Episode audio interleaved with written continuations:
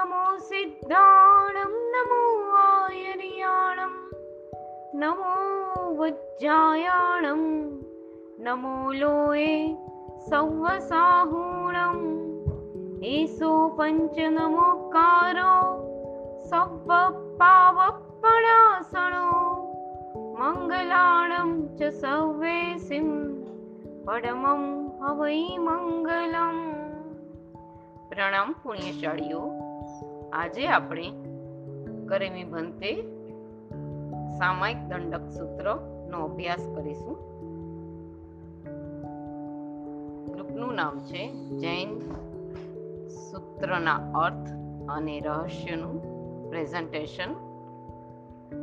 સૂત્ર નંબર આઠ, કરેમી ભંતે સામાયિક દંડક સૂત્ર અથવા એની ભૂમિકા ત્રણ લોકના નાથ દેવાધિદેવ પરમાત્મા, પૂર્વના ત્રીજા ભવે, વિશ્વના સર્વ જીવોને સર્વ દુઃખોમાંથી, સર્વ પાપોમાંથી અને સર્વ દોષોમાંથી મુક્ત કરવાની ભાવના ભાવે છે.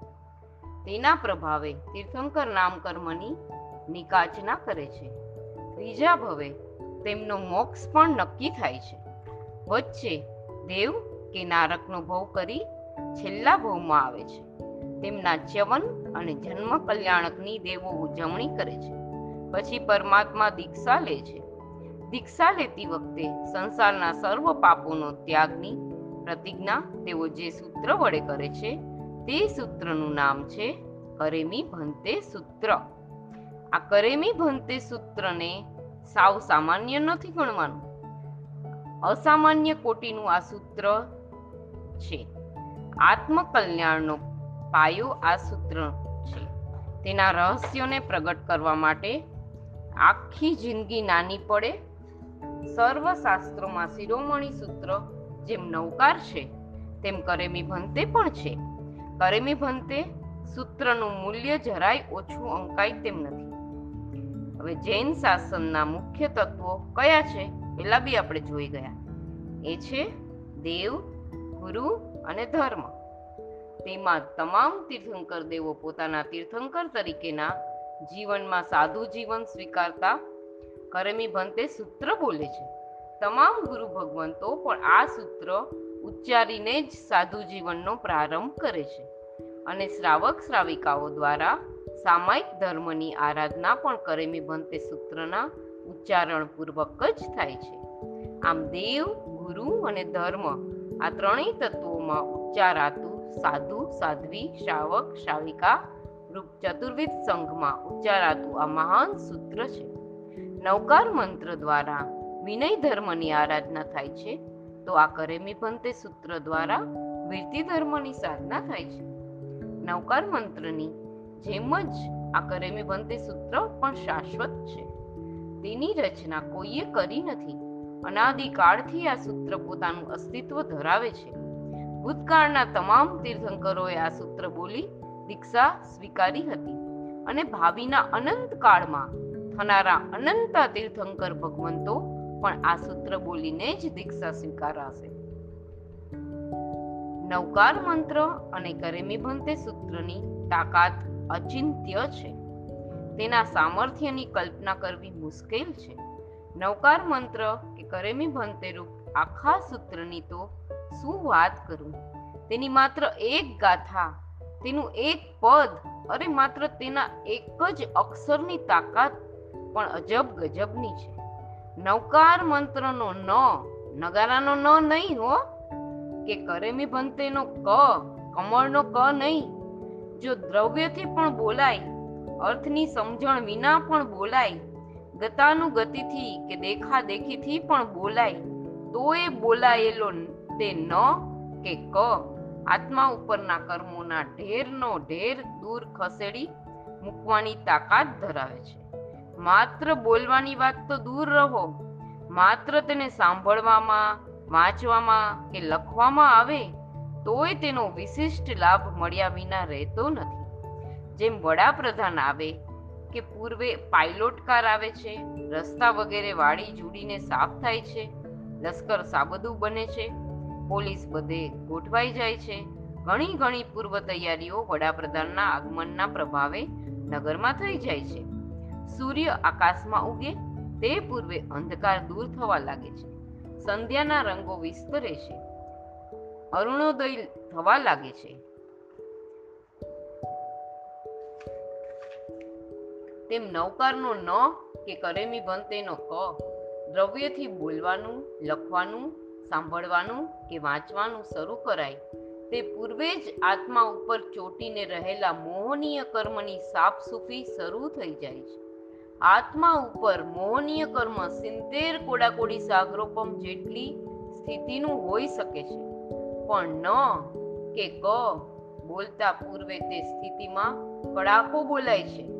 જ્યારે ઘટેલી તે સ્થિતિ એક કોડાકોડી સાગરોપમથી પણ ઓછી થઈ જાય ત્યારે જ નવકારનો ન કે કરેમી ભંતેનો ક બોલો સાંભળી, લખી કે વાંચી શકાય છે.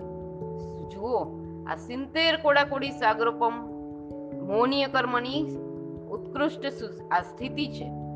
એ એક કોડાકોડી સાગરોપમની જ્યારે બની જાય, ત્યારે જ તમને ધર્મ કરવાનું કે નવકાર કરે ધર્મ કરવાનું આપણને મન, રુચિ ત્યારે થાય છે. આપણે એમ લાગે કે રુચિ, આ લોકોને કેમ રુચિ નથી થતી? એનું કારણ મોહનીય કર્મ છે. પણ મોહનીયમાં, મોહનીય કર્મ આત્મામાં જો એક કોડાકોડી સાગરોપમ કે તેથી વધારે જ્યાં સુધી હોય, ત્યાં સુધી નવકાર મંત્રનો ન કે કરેમી ભંતેનો ક લખી, વાંચી, બોલી કે સાંભળી શકાતો નથી. જો એક અક્ષરની આવી જબરી તાકાત છે, તો સમગ્ર સૂત્રની તાકાત કેટલી હશે? વિચારો. વળી બસ આટલાથી પતી જતું નથી. જ્યારે કોઈ પણ જીવ નૌકારનો ન કે કર્મી ભંતી સૂત્રનો ક બોલતા, લખતા, વાંચતા કે સાંભળતો હોય, ત્યારે તેના આત્મામાં અતિ ખરાબ અધ્યવસાયો જાગી શકતા જ નથી. તેનો આત્મા તે સમયે મોહનીય કર્મ બાંધતો હોય, તો પણ તે મોહનીય કર્મ એક કોડાકોડી વધારે સ્થિતિનું બાંધી શકતો જ નથી. એક કોડાકોડી સાગરપંપથી વધારે બાંધી જ નથી શકતો તે. જો તે સમયે તે જીવ નૌકાર કે કર્મી બનતે બોલતો, લખતો, વાંચતો કે સાંભળતો ન હોત, તો કદાચ તે મોહનીય કર્મની સ્થિતિ ઘણી વધારે સિત્તેર કોડાકોડી સાગરપમની પણ બાંધતો હોત. હવે આપણે નૌકારનું જોઈ ગયા. એમાં ન, એક ખાલી ન અક્ષર બોલવાથી સાત સાગરોપમ ના નરકના દુઃખો આપણા ઓછા થઈ જાય.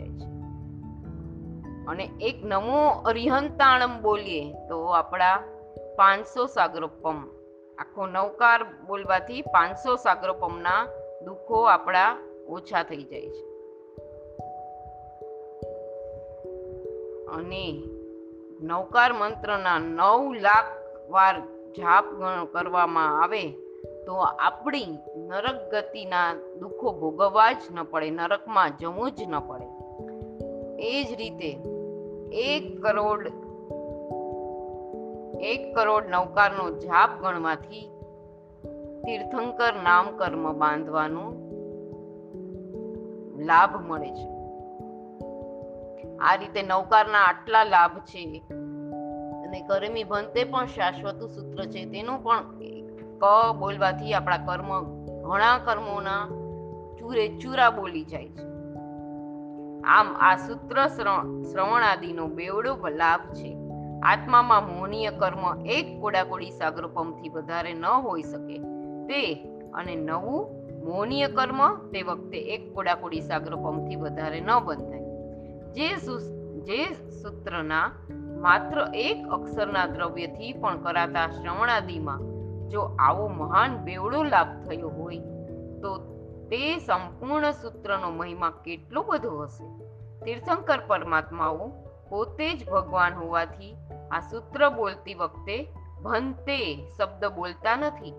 તેઓ જે સૂત્ર બોલે છે, તે જ સૂત્ર ભંતે શબ્દ સહિત સાધુ સાધ્વીજી ભગવંતો માત્ર દીક્ષા ગ્રહણ કરતી વખતે જ નહીં, પરંતુ પ્રતિક્રમણ આદિ ક્રિયા કરતા પણ રોજ બોલે છે. શ્રાવક અને શ્રાવિકાઓને બોલવાના કરમી ભંતે સૂત્રનો અર્થ આ વિભાગમાં આપણે વિચારીશું. અપેક્ષાએ વિચારીએ તો નવકાર મંત્ર કરતાંય કરમી ભંતે સૂત્રનું મહત્વ વિશેષ છે. જૈન શાસનમાં મનુષ્ય ભવ પામીને માત્ર મોક્ષ મેળવવાની સાધના કરવાની જ વાત છે. અને મોક્ષ મેળવવા માટેની મુખ્ય સાધના જો કોઈ હોય તો તે છે સર્વવીરતી. જીવનની સાધના એટલે કે સામાયિક ભાવના સાધ, ભાવનાની સાધના. જે વ્યક્તિ સાધુ ન બની શકે, સમગ્ર જીવન સામાયિક ભાવની સતત સાધના ન કરી શકે, તેઓ સાધુ બનવાના લક્ષ્યપૂર્વક શ્રાવક જીવન સ્વીકારી, તેમાં આ સામાયિક ભાવની સાધનાનો રસાસ્વાદ માણવા ઉડતાલીસ ઉણતાલીસ મિનિટના સામાયિકની આરાધના કરે તે જરૂરી છે. આ સામાયિક ભાવની સાધના કરવા માટે આ કરેમી ભંતે સૂત્ર છે. આ સૂત્ર વડે સામાયિક ભાવની પ્રતિજ્ઞા કરવામાં આવે છે. આમ સામાયિક ભાવ મુખ્ય હોવાથી તેની આરાધનાની પ્રતિજ્ઞા કરાવનારું આ સૂત્ર પણ મુખ્ય છે. પરંતુ આવી સાધના કરવાની તાકાત, આવી સાધના કરનારા સાધકોને નમસ્કાર કરવાથી પ્રાપ્ત થાય છે. તેથી સામાયિક ભાવની સાધનાના સાધક એવા પાંચ પરમેષ્ઠીઓને આપણે સૌ પ્રથમ નમસ્કાર કરવા જરૂરી બને છે. આ મુખ્ય છે આ કરેમી ભંતે સૂત્ર અને મુખ્ય એવા સામાયિક ભાવની સિદ્ધિ માટે પરમેષ્ઠી નમસ્કાર, પ્રથમ મંગલ છે.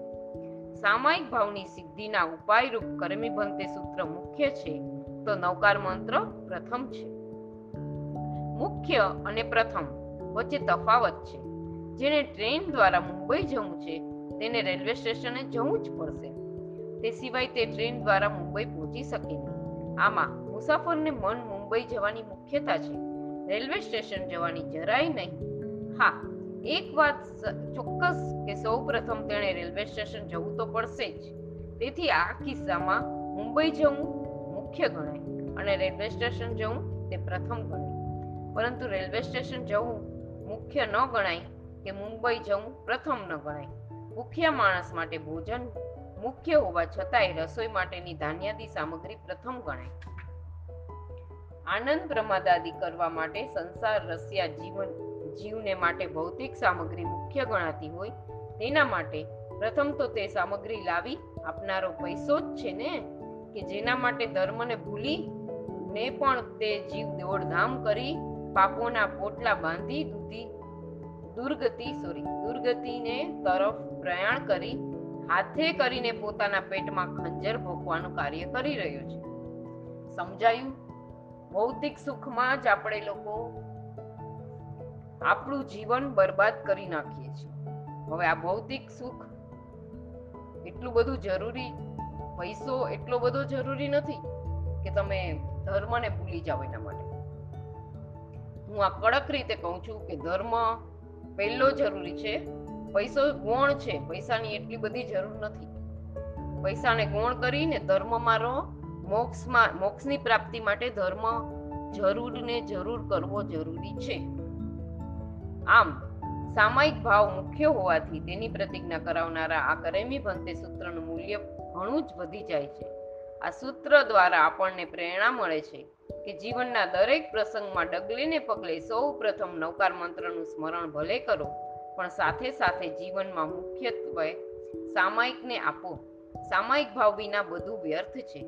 રેલવે સ્ટેશને જાય, પણ મુંબઈ જવાનું જ ભૂલી જાય તો ચાલે? રસોઈની સામગ્રી લાવે. પણ ભોજન કરવાનું જ ભૂલી જાય તો ચાલે? તો નવકાર મંત્ર રોજ ગણવા છતાંય જો સામાયિક કરવાનું જ વિસરી જવાય, તો કેવી રીતે ચાલે? તેથી રોજ ઓછામાં ઓછું એક સામાયિક કરવાનો નિશ્ચય દરેક જણે અવશ્ય કરવો જોઈએ. ઉડતાલીસ મિનિટનું એક સામાયિક કરવાથી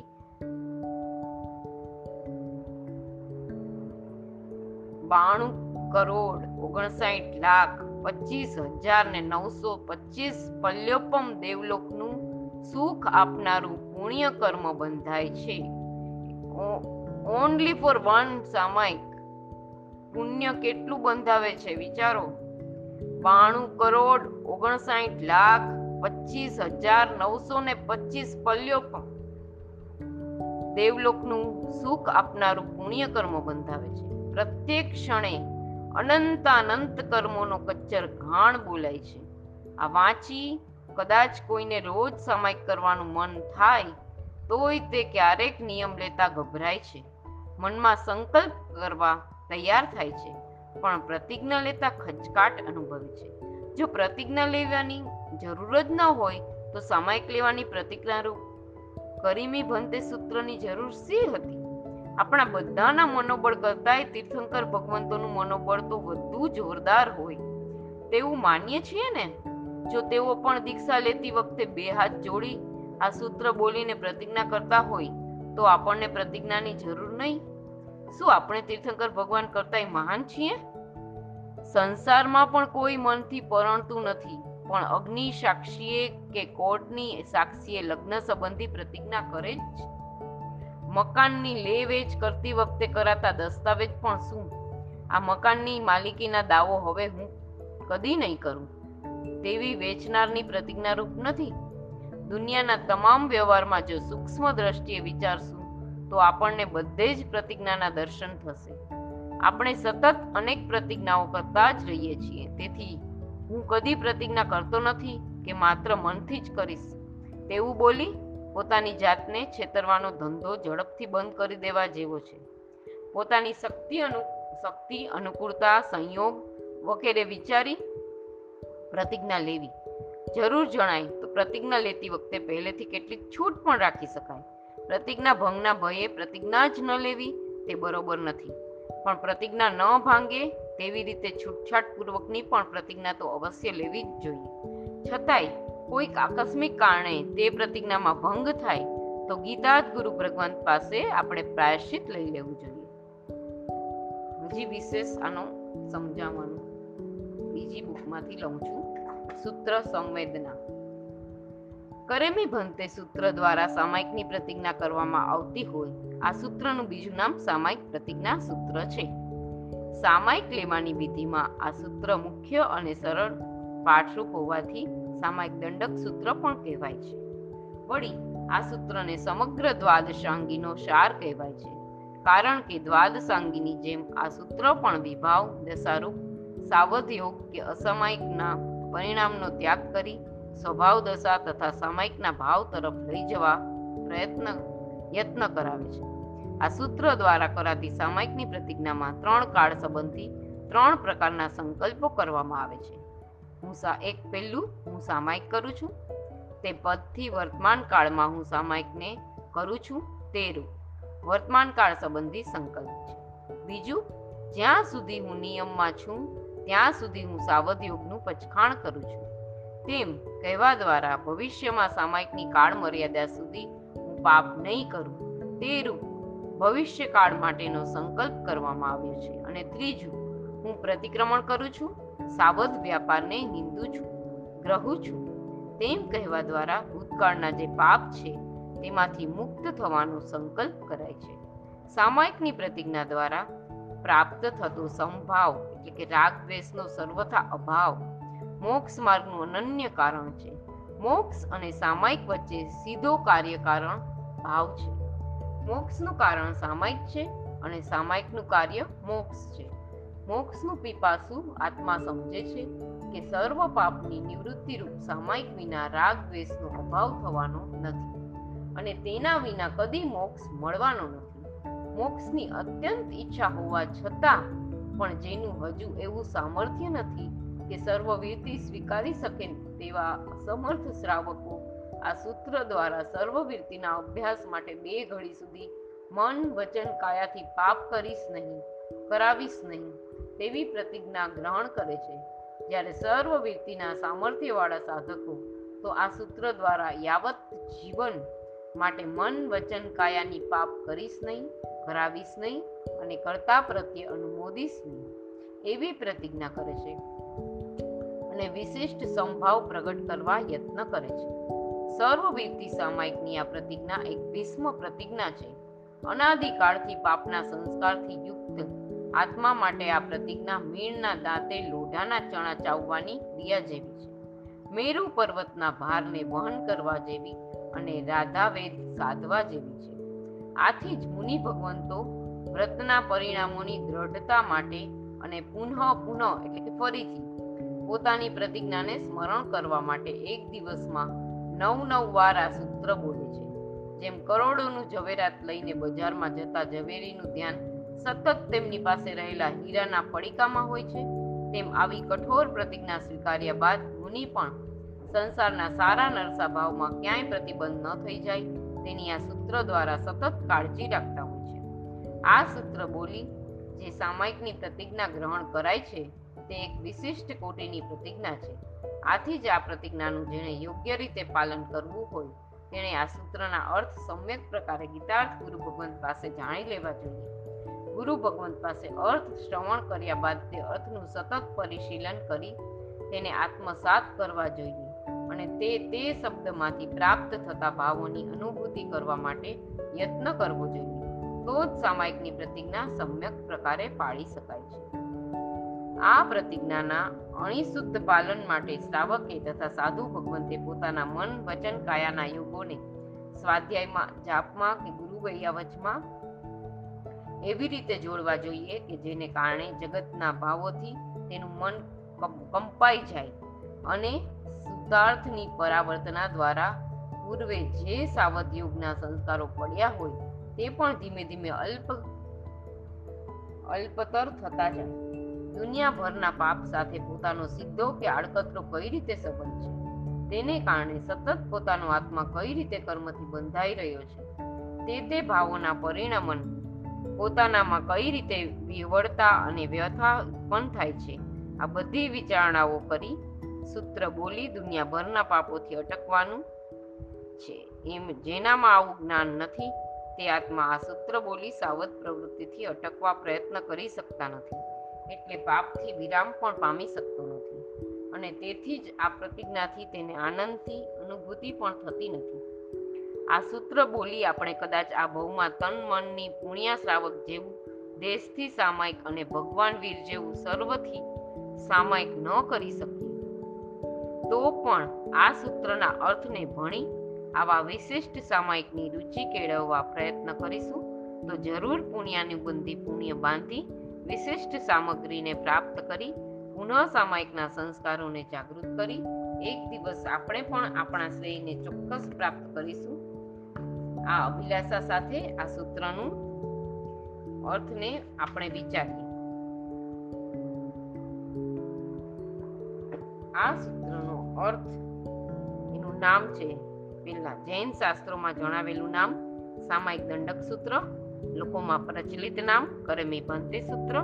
એનો વિષય સર્વ પાપોનો ત્યાગ કરી સંભાવમાં સ્થિર રહેવાની પ્રતિજ્ઞા. રાગ, દ્વેષ, વિષય, કશાય વગેરેની વિષમતા ટાળી સુખ દુઃખ પ્રત્યે સંભાવ કેળવીને જીવ માત્ર સાથે તદાત્મ ભાવ કેળવવા પૂર્વક સર્વ પ્રકારના કટુ ભાવનો ત્યાગ કરી મધુર પરિણામ કેળવવા માટેની આરાધના કરાવતું આ સૂત્ર છે. સૂત્રનો સારાંશ, મહાદુર્લભ માનવ જીવનમાં એકમાત્ર વીરતી ધર્મની સાધના કરવા જેવી છે. પાપો તો દરેક ગતિમાં અઢળક કર્યા છે. આ માનવ ભવ તે પાપોનું વીરતી કરવા માટે છે. વધુને, વધુ ન બને તો છેવટે ઉડતાલીસ મિનિટ સુધી મન વચન કાયાની કોઈ પણ પ્રકારનો પાપો કરવા નહીં કે કરાવવા. આ સૂત્રમાં થઈ ગયેલા પાપો બદલ પશ્ચાતાપ વ્યક્ત કરવામાં આવ્યો છે. તેનો નિંદા અને ગ્રહ કરવા સાથે વર્તમાન કાળે તે પાપોથી અટકવાની પ્રતિમા કરવામાં આવે છે.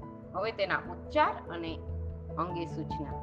આ સૂત્રમાં બે વાર ભંતે શબ્દ આવે છે તે સંબોધન સંબોધન રૂપ છે. તેથી કોઈને બૂમ પાડીને બોલાવતા હોઈએ તે રીતે લેખાથી તે બે શબ્દો બોલવા જોઈએ. આ સૂત્રમાં અનેક શબ્દોમાં જોડાક્ષરો છે. તે શબ્દો બોલતા પૂર્વના અક્ષર ઉપર ભાર દેવો, ભૂલવો નહીં. સૂત્ર અશુદ્ધ ન બોલાય તેની કાળજી રાખવી. પ્રતિજ્ઞા કરાવનારું આ સૂત્ર હોવાથી ધીમે ધીમે શુદ્ધ ઉચ્ચાર પૂર્વક બે હાથ જોડી મસ્તક નમાવીને આ સૂત્ર બોલવું. હવે સૂત્રનો ઉચ્ચાર બોલીએ છીએ આપણે. કરેમી ભંતે સામાયમ સાવજ્જમ જોગમ પચખામી જાવ નિયમમ પજ્જુવાસામી દુવિહમ તિહેણમ મણેણમ વાયાએ કાયેણમ ન કરેમી ન કરવેમી તસ્સ ભંતે નિંદામી ગરિહામી અપ્પાણમ ઓસિરામી હવે એનો અર્થ, હે ભગવંત, હું સામાયિક એટલે કે સંભાવની આરાધના કરું છું. તે સંભાવની આરાધના માટે હું પાપ ક્રિયાઓનો ત્યાગ કરું છું. જ્યાં સુધી હું મારા આ સામાયિક ભાવના નિયમનું સેવન કરું છું, ત્યાં સુધી હું બે પ્રકારે અને ત્રણ પ્રકારે, એટલે કે મન, વચન અને કાયાથી પાપ ક્રિયાઓને કરીશ નહીં, કે બીજા પાસે કરાવીશ નહીં. હે ભગવાન, ભૂતકાળમાં મેં જે કોઈ પાપ કર્મો કર્યા છે, તેનું હું પ્રતિક્રમણ કરું છું. તેની નિંદા કરું છું. ગુરુ ભગવંતની સાક્ષીએ વિશેષ નિંદા ગ્રહ કરું છું અને પાપ સ્વરૂપ મારા આત્માને ત્યાગ કરું છું. હવે એક એક શબ્દનો આમાં અર્થ લઈએ છીએ આપણે. સામાયમ એટલે શું? એટલે કે સામાયિક એ જીનશાસનનું મહત્વનું અંગ છે. સામાયિક એટલે સમભાવની શાસ્ત્રીય આરાધના. જ્યાં સુધી આત્માએ સમતા ભાવની સિદ્ધિ ન કરી, ત્યાં સુધી તેને કરેલી તમામ આરાધનાઓ મોક્ષ પદની પ્રાપ્તિ કરાવી શકતી નથી. તપ કરવા છતાં જો વારંવાર ક્રોધ આવ્યા કરતો હોય તો તે મોક્ષ સી રીતે અપાવે? ઘણું ભણવા છતાં અહંકારથી છાતી ગજ ગજ ફૂલતી હોય અને તેના કારણે આશ્રિતોને વારંવાર તતરાવી દેવાતા હોય, તો તે જ્ઞાન આત્માના શુદ્ધ સ્વરૂપને પ્રગટ સી રીતે કરી શકે? ધર્મી અનેક પ્રકારની ક્રિયાઓ સતત અપ્રમતપણે કરવા છતાંય, જો નિંદા કુતરીનો ચેપ લાગી ગયો હોય અને તેના પરિણામ જ્યારે પણ સમય મળે ત્યારે પારકી પંચાત જ કરાતી હોય તો તે ક્રિયા મોક્ષ અપાવશે કે કેમ? ક્યાંથી અપાવશે?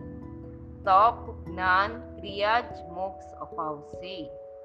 જો તેમાં સંભાવ ઉમેરાશે, તો તેના અસ્તિત્વ કાળમાં રાગ, દ્વેષની વિષમતા ઘટતા ઘટતા છેલ્લે સમૂળગી નાશ પામશે.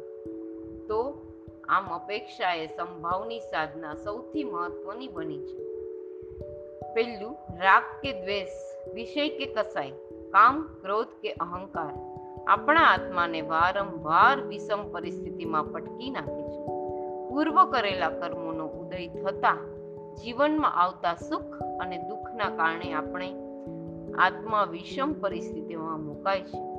અનાદિકાળના કુટિલ અભ્યાસના કારણે જીવ માત્ર પ્રત્યે ધિકાર તિરસ્કાર કે કડવાશનો ભાવ આપણા આત્મામાં જામ થયો છે, જે વિષમ પરિસ્થિતિ પેદા કરે છે. આ ત્રણેય પ્રકારની વિષમતાઓ આત્મામાંથી દૂર ન થાય ત્યાં સુધી આત્મા પોતાનો શુદ્ધ સ્વભાવ પ્રગટ કરી શકે નહીં.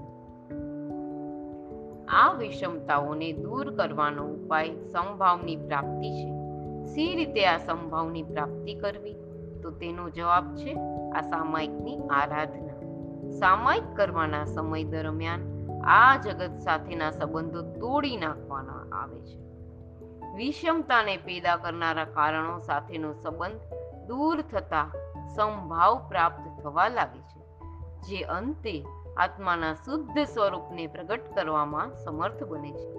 આમ સંભાવની સાધના રૂપ આ સામાયિક ધર્મની આરાધના એ જીન શાસનનો અદ્ભુત, અલૌકિક અને અમોઘ યોગ છે.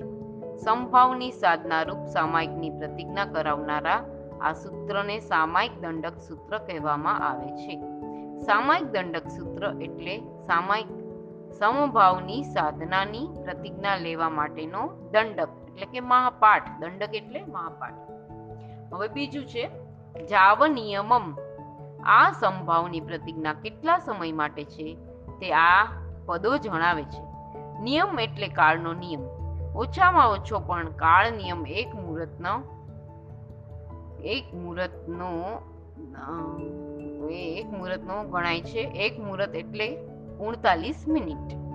એક દિવસના ચોવીસ કલાક ગણાય છે. તેમાં ત્રીસ મુહૂર્ત આવે છે. તેમાંના ઓછામાં ઓછો એક મુહૂર્ત ઉણતાલીસ મિનિટ સુધી સંભાવમાં રહેવાની પ્રતિજ્ઞા આ સૂત્રથી કરાય છે. આથી વધુ સમયના સામાયિકની પ્રતિજ્ઞા પણ કરી શકાય છે. સાધુ સાધ્વીજી ભગવંતો આખી જિંદગી સુધી સામાયિકની પ્રતિજ્ઞા કરતા હોવાથી તેઓ જાવ નિયમમ ના બદલે જાવજ જીવા એ બોલે છે. એટલે કે જ્યાં સુધી જીવન ટકે ત્યાં સુધીના સામાયિકની પ્રતિજ્ઞા સ્વીકારે છે. શ્રાવક શ્રાવિકાઓ પણ જ્યારે રાત દિવસનો પોષદ કરે છે, ત્યારે જાવ અહોરત્તમ અને માત્ર દિવસનો પોષદ કરે ત્યારે જાવ દિવસમ બોલીને તેટલા સમયની સામાયિક ભાવના પ્રતિજ્ઞા, ભાવની પ્રતિજ્ઞા કરે છે. પરંતુ ઓછામાં ઓછી ઉડતાલીસ મિનિટ મિનિટ સુધી તો સંભાવની પ્રતિજ્ઞા કરવી જ જોઈએ. તે સમય મર્યાદા નિયમપદથી જણાવેલી છે. સામાયિક લઈને વ્યાખ્યાનાદીમાં બેઠા હો ત્યારે વ્યાખ્યાનાદી ચાલતું હોય ત્યારે તેની વચ્ચે ઉડતાલીસ મિનિટ પૂર્ણ થઈ જતા પારવાની ક્રિયા કરવી પડે તો વ્યાખ્યાનની ધારા તૂટે. આ રીતે વ્યાખ્યાનની ધારા તોડવી યોગ્ય નથી. વળી જો ચાલુ વ્યાખ્યાનમાં પારવાની ક્રિયા કરીએ, તો એકી સાથે બે ક્રિયા કરવાનો દોષ લાગે. તેવો દોષ ન લાગે તે માટે સમય પૂરો થઈ જાય, તો પણ સામાયિક પારવું નહીં. પરંતુ મનમાં ધારણ કરી લેવું કે મારું સામાયિક પૂરું થઈ ગયું છે, આવી ધારણા કરી લીધા પછી વ્યાખ્યાનાદિ શ્રવણ કરવામાં લીન બની જવું તે ઉચિત છે.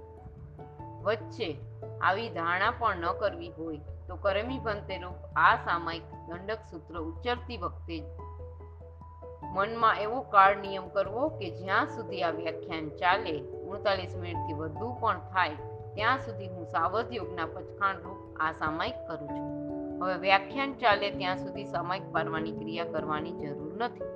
વ્યાખ્યાન પૂર્ણ થયા પછી જો ઉડતાલીસ મિનિટ પૂર્ણ થઈ ગઈ હોય તો સામાયિક પારી શકાય, પરંતુ જો તે સમયે બે ત્રણ કલાકનો સમય પણ કદાચ થયો હોય, તો પણ તે એક જ સામાયિક ગણાય. તેને બે કે ત્રણ સામાયિક ગણી શકાય નહીં.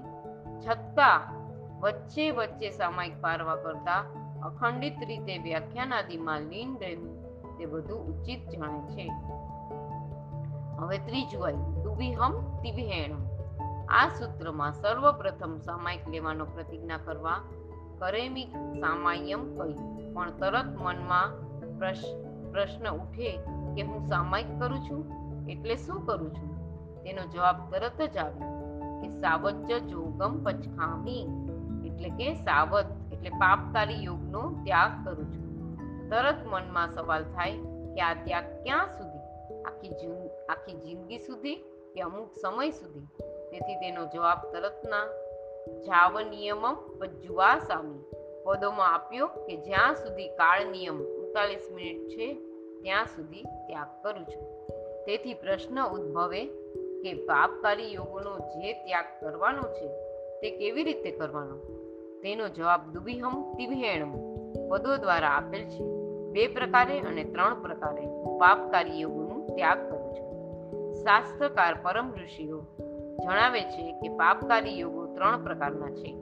પોતે જ પહેલું, પોતે જાતે પાપ કરવું બીજું પોતે ભલે પાપ ન કરે, પરંતુ બીજા પાસે પાપ કરતા, કરાવતા હોય, તો તે પણ પાપકારી યોગ કહેવાય. અને ત્રીજું, પોતે સ્વયં પાપ ન કરે કે બીજા પણ, બીજા પાસે ન કરાવે, તોય જો કોઈ પાપ ક્રિયા કરતું હોય, તેની સંમતિ આપે, તેની અનુમોદના કરે, તો તે પણ પાપકારી યોગ કહેવાય. આ ત્રણ પ્રકારના જે પાપકારી યોગો છે, તેનો સાધુ સાધ્વી જે ભગવંતો સંપૂર્ણપણે ત્યાગ કરે છે. પરંતુ ગૃહસ્થો સામાયિક કે પોષક કરવામાં પાપ જાતે ન કરવાની કે બીજા પાસે ન કરાવવાની પ્રતિજ્ઞા કરી શકતા નથી. તેઓ સંસારમાં બેઠેલા છે, તેથી સંસારમાં જે કોઈ આરંભ સમારંભ થઈ રહ્યા છે, તેની અનુમોદના તેમની ચાલુ જ છે. દાખલા તરીકે બેંકમાં પોતે ફિક્સ ડિપોઝિટ વગેરેમાં પૈસા રોક્યા, તેનું વ્યાજ તેના પોષદના સમયે પણ ચાલુ જ છે. જે કંપનીના શેરોમાં રોકાણ કર્યું, તેનું ડિવિડન્ડ વગેરે ચાલુ જ છે. અને તેથી પોતાના સામાયિક કે પોષદ દરમિયાન તે કંપની ચાલતી હિંસાદીની અનુમોદના પણ ચાલુ જ છે. આ વિશ્વમાં એકમાત્ર સાધુ જીવન જ એવું છે કે જેને સ્વીકારનારો સંપૂર્ણપણે પાપોનો ત્યાગ કરી શકે છે. ઘરમાં રહીને કદાચ ધર્મની આરાધના ઘણી કરી શકાતી હોય, તો પણ દીક્ષા લેવી જોઈએ. સાધુ બનવું જ જોઈએ તેનું મુખ્ય એક કારણ એ છે કે ઘરમાં રહીને સંપૂર્ણપણે સર્વ પાપોનો ત્યાગ થઈ શકતો જ નથી. અને એક વાત બરોબર ઠસાવી લેવી જોઈએ કે ધર્મ કરવાથી નહીં, પણ સર્વ પાપોનો ત્યાગ કરવાથી જ મોક્ષ મળે છે. માટે મોક્ષ મેળવવાની જેની પણ ઈચ્છા હોય, તે આત્મા એક ક્ષણ પણ માટે સંસારમાં રહી શકે નહીં. ઘરે રહીને પણ અમે ધર્મ કરીશું ને મોક્ષ જઈશું તેવું વિચારી ન શકે.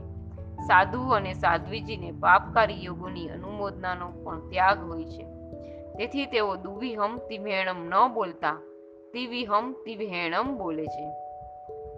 પણ ગૃહસ્થો સંસારમાં રહેતા હોવાથી અને સંસારનું સ્વરૂપ જ પાપમય હોવાથી તે તીવી હમ તિભેણમ પ્રતિજ્ઞા કરી શકતા નથી. પણ પોતે પાપ કરવા અને કરાવવાનું ત્યાગતા હોવાથી દુવિહમ તિવેણમ પ્રતિજ્ઞા કરે છે. પાપકારી યોગોનો ત્રણ સાધનો છે. એક મન, બીજું વચન અને ત્રીજું કાયા. આ ત્રણમાંથી એક પણ સાધન વડે પાપ જાતે કરવું નહીં કે બીજા પાસે કરાવવું નહીં. તે શ્રાવક શ્રાવિકાની પ્રતિજ્ઞા છે. જ્યારે આ ત્રણમાંથી એક પણ સાધન વડે પાપ કરવું નહીં, કરાવવું નહીં, કોઈ કરતું હોય તેની અનુમોદના પણ ન કરવી. સાધુ સાધ્વીજીની પ્રતિજ્ઞા છે. અને તેથી જ ગૃહસ્થો સાવજ્જમ જોગમ. કહે તેની જગ્યાએ સાધુઓ સબ્બમ સાવજ્જમ જોગમ. બોલે છે, કેમ કે તેમને બધા જ પાપોનો ત્યાગ છે. વળી ગૃહસ્થોના ન કરેમી, ન કારમેમી પાઠ બોલવાથી સાથે સાધુઓ કરમ તંપી અન્નમ ન સમણું જાણામી પાઠ પણ બોલે છે. આમ ગૃહસ્થાને ગૃહસ્થોને મન, વચન અને કાયાથી ન કરવું અને ન કરાવવું પ્રતિજ્ઞા હોવાથી ત્રણ મલ્ટીપ્લાય બે એટલે છ કોટી પચખાણ થયું. એક મન, બીજું વચન, ત્રીજું કાયાથી. પાછું પહેલું ન કરવું અને ન, બીજું ન કરાવવું અને કરતા પ્રત્યે અનુમતિ. એ ત્રણ, ના, ન કરાવ, ન કરવું, ન કરાવવું પ્રતિજ્ઞા હોવાથી ત્રણ મલ્ટીપ્લાય ટુ બરાબર છ કોટી પચખાણ થયું. જ્યારે સાધુઓને પહેલું મન, બીજું વચન, ત્રીજું કાયાથી, પછી પહેલું ન કરવું, બીજું ન કરાવવું અને ત્રીજું ન અનુમોદવું એવી પ્રતિજ્ઞા હોવાથી થ્રી મલ્ટીપ્લાય થ્રી બરાબર નાઇન કોટી પચખાણ કરવાનું હોય છે. હવે ચોથું, મણેણમ વાયાએ કાયણમ. મન, વચન અને કાયાથી પાપોનો ત્યાગ કરવાની વાત આ પદો દ્વારા જણાવી છે. જેને શાસ્ત્રકાર પરમ પરમર્ષિઓ મન શુદ્ધિની જેટલી આવશ્યકતા માને છે, તેટલી જ આવશ્યકતા વચન સુધી અને કાય સુધી માને છે. મન શુદ્ધિથી આત્મશુદ્ધિ આત્મશુદ્ધિ થાય છે તે વાત તો બધા કરે છે, પણ મન શુદ્ધિ શેનાથી થાય? તેનો જવાબ કોઈ પાસે નથી. બધા મૂંઝવણમાં મુકાય છે. ત્યારે શાસ્ત્રકારોએ આ પદો દ્વારા જણાવે છે કે વચન અને કાયાની શુદ્ધિ મન સુધી થઈ શકે છે. જેના વચન અને કાયા નિયંત્રણ નિયંત્રણ, વચન નિયંત્રિત નથી, તેનું મન નિયંત્રિત થવું અતિ મુશ્કેલ છે. વચન અને કાયાના નિયંત્રણ વિના મન ઉપર નિયંત્રણ આવી શકતું નથી. હવે આપણે એકસો ને સુડતાલીસ ભાંગા એનો વિચાર કરીએ. આ કરેમી બંતે સૂત્રમાં એકસો સુડતાલીસ ભાંગા આવે છે. એ તમને સમજાવું છું કઈ રીતે આવે છે. કોઈ પણ પ્રતિજ્ઞા લેતા પહેલા તે પ્રતિજ્ઞા મેં કયા પ્રકારે લીધી છે તેનું જ્ઞાન હોવું અતિ આવશ્યક છે. પ્રતિજ્ઞાના સ્વરૂપના બોધ વિના પ્રતિજ્ઞા યોગ્ય રીતે પાડી શકાતી નથી. માટે જ અહીં સાવધ યોગનું જ પછખાણ કર્યું છે. તે કયા પ્રકારે કર્યું છે તે જાણવા માટે મન વચન કાયાનો કરણ, કરાવણ અને અનુમોદન સાથે ભિન્ન ભિન્ન પ્રકારે ગણાતા એકસો સુડતાલીસ પ્રકારે ભાંગા થાય છે. તે જોઈએ હવે ભાંગાનું વર્ણન. મન, વચન, કાયાના ભિન્ન ભિન્ન રીતે પ્રકારો પાડી સાત પ્રકાર થાય છે. જે આ રીતે બોલું છું તમને. એક એમાં પહેલું, મનથી સાવધ વ્યાપાર કરીશ નહીં. બીજું, વચનથી સાવધ વ્યાપાર કરીશ નહીં. ત્રીજું, હું કાયાથી સાવધ વ્યાપાર કરીશ નહીં. ચોથું હું મન વચનથી સાવધ વ્યાપાર કરીશ નહીં. પાંચમું, હું મન અને કાયાથી સાવધ વ્યાપાર કરીશ નહીં. છઠ્ઠું, હું વચન અને કાયાથી સાવધ વ્યાપાર કરીશ નહીં. સાતમું, હું મન, વચન અને કાયાથી સાવધ વ્યાપાર કરીશ નહીં. હવે એના બીજા સાત છે. તે જ રીતે કરણ, પરાવણ અને અનુમોદનાના પણ સાત પ્રકારો થાય છે, જે એ પણ બોલું છું. એમાં પહેલું કરીશ નહીં, બીજું કરાવીશ નહીં, ત્રીજું કરતા પ્રત્યે અનુમોદીશ નહીં, ચોથું કરીશ નહીં અને કરાવીશ નહીં, પાંચમું કરીશ નહીં અને કરતા પ્રત્યે અનુમોદીશ નહીં, છઠ્ઠું કરાવીશ નહીં, કરતા પ્રત્યે અનુમોદીશ નહીં, સાતમું કરીશ નહીં, કરાવીશ નહીં અને કરતા પ્રત્યે અનુમોદીશ નહીં. હવે આ સાત સાત અને સાત સાથે સેવન મલ્ટીપ્લાય સેવન કરીએ, એટલે ફોર્ટી નાઇન એના ભાંગા થાય. તે ફોર્ટી નાઇનને ભૂત, ભવિષ્ય અને વર્તમાન કાળરૂપ ત્રણ કાળ સાથે ગુણતા એકસો ને સુડતાલીસ ભાંગા થાય છે. આ એકસો સુડતાલીસ ભાંગામાંથી આપણે કયા ભાંગે પછાણ કરીએ છીએ તેનો બોધ હોય તો જ સામાયિકની પ્રતિજ્ઞા શુદ્ધ પાડી શકાય છે. આથી સામાયિક કરનારે સૌ પ્રથમ ગુરુ ભગવંત પાસે એકસો સુડતાલીસ ભાંગાનું જ્ઞાન મેળવી લેવું જરૂરી છે. એકસો સુડતાલીસ ભાંગામાંથી હું મન વચન કાયાથી વર્તમાનમાં તથા મુડતાલીસ મિનિટ માટેના ભવિષ્યમાં સાવધ વેપાર કરીશ કરાવીશ અને ભૂતકાળના સાવધ વેપારનું અનુમોદન કરીશ આવા પ્રકારની પ્રતિજ્ઞા શ્રાવક આ શબ્દોથી ગ્રહણ કરે છે. મુનિ ભગવંતો તિવ્યમ તિવ્યેણમ શબ્દ બોલી મન વચન કાયાથી સાવધ વ્યાપાર કરીશ. કરીશ નહીં, કરાવીશ નહીં અને અનુમોદન પણ નહીં કરું. તેવી યાવત જીવ માટેની પ્રતિજ્ઞા ગ્રહણ કરે છે. સાધુ ભગવંત માટે મન, વચન કાયાને કરણ, કરાવણ, અનુમોદન સાથે, ભૂત ભવિષ્ય અને વર્તમાન સાથે ગુણાકાર કરતા સત્યાવીસ ભાંગા થાય છે. મુનિ ભગવંતો આ સત્યાવીસ ભાંગાનું સ્મરણ કરી વર્તમાન અને ભવિષ્ય સંબંધી મન, વચન, કાયાથી પાપને કરીશ નહીં ભરાવીશ નહીં અને કર્તાની અનુમોદના કરીશ નહીં તથા ભૂતકાળના પાપની અનુમોદના કરીશ નહીં. આવી પ્રતિજ્ઞાને ગ્રહણ કરે છે. આવા પ્રકારની પ્રતિજ્ઞા ગ્રહણ કરી સાધુ અને શ્રાવકો ખૂબ જ સાવધ રહેવાથી ની જરૂર છે. કારણ કે જો સાવધ ન રહેવાય, તો ઘણીવાર પોતાના મન, વચન કાયાથી ઘણા આરંભ, સમારંભો, કરણ, કરાવણ કે અનુમોદન રૂપે થઈ જવાથી સંભાવના છે. તેનાથી પ્રતિજ્ઞા બંધ, ભંગ થવાનો પણ સંભવ છે. જેમ કે કોઈ રોગિષ્ઠ એવા પોતાના સંબંધીને જોઈ સામાયિકમાં રહેલો શ્રાવક કે સાધુ કહે કે કેમ દવા નથી કરતો? અથવા અમુક વૈદ કે ડોક્ટર સારા છે તો આવું કથન સાંભળી પેલા રોગી ડોક્ટર પાસે જવાનું, ઔષધ લેવાનું જે આરંભ સમારંભ કરે છે. તેમાં સામાયિકમાં રહેલા શ્રાવક કે સાધુની વાણી કારણ બની હોવાને કારણે વાણીથી કરાવણનો દોષ લાગી જાય છે. આંખથી કે કેટલું ઝીણવટથી જોઈએ તો આપણો ધર્મ કેટલો ચોખ્ખો છે. આપણે સમજતા નથી ને આપણે એમને બધું કર્યા કરીએ છીએ. આંખથી કે હાથની ચેષ્ટાથી કોઈ કાર્ય અંગે સૂચન કરતા કાયાથી કરાવણનો દોષ લાગે છે. કોઈના સાવધ કાર્ય સંબંધી કે અવિરતી ધરના આગમન સંબંધી આંખથી આશ્ચર્ય વ્યક્ત કરતા કાયાથી અનુમોદનનો દોષ થવા સંભવ છે. જો સાવધ રહેવામાં ન આવે તો આવી રીતે મન વચન કાયાની અનુમોદનનો દોષ થવા સંભાવના રહે છે. અહીં તો માત્ર બે ત્રણ દાખલા જ આપ્યા, પરંતુ આ રીતે દરેક ભાંગા બુદ્ધિ સંપન્ને વિચારી લેવા જરૂરી છે. સામાયિકમાં રહીને સમતા ભાવ સાધવાની જેમની ઈચ્છા છે તેવા સાધુ કે શ્રાવકે સંકલેશની વૃદ્ધિ કરનારા અને ચિત્તને મલિન કરનારા આવા સાવધ યોગોની અટકી આત્માને નિર્વધ્ય ભાવ તરફ લઈ જાય તેવા તપ, સંયમ, સ્વાધ્યાય કે વૈયાવચાદી પોતાના મન વચન કાયાને જોડી દેવા જોઈએ. વારંવાર સમિતિ બુદ્ધિ સ્વરૂપ સંયમમાં થતો યત્ન અંશનાદી તપનું પાલન અને સૂત્ર અર્થના પરાવર્તન યોગો સંસારવર્તી સાવધ યોગના છે.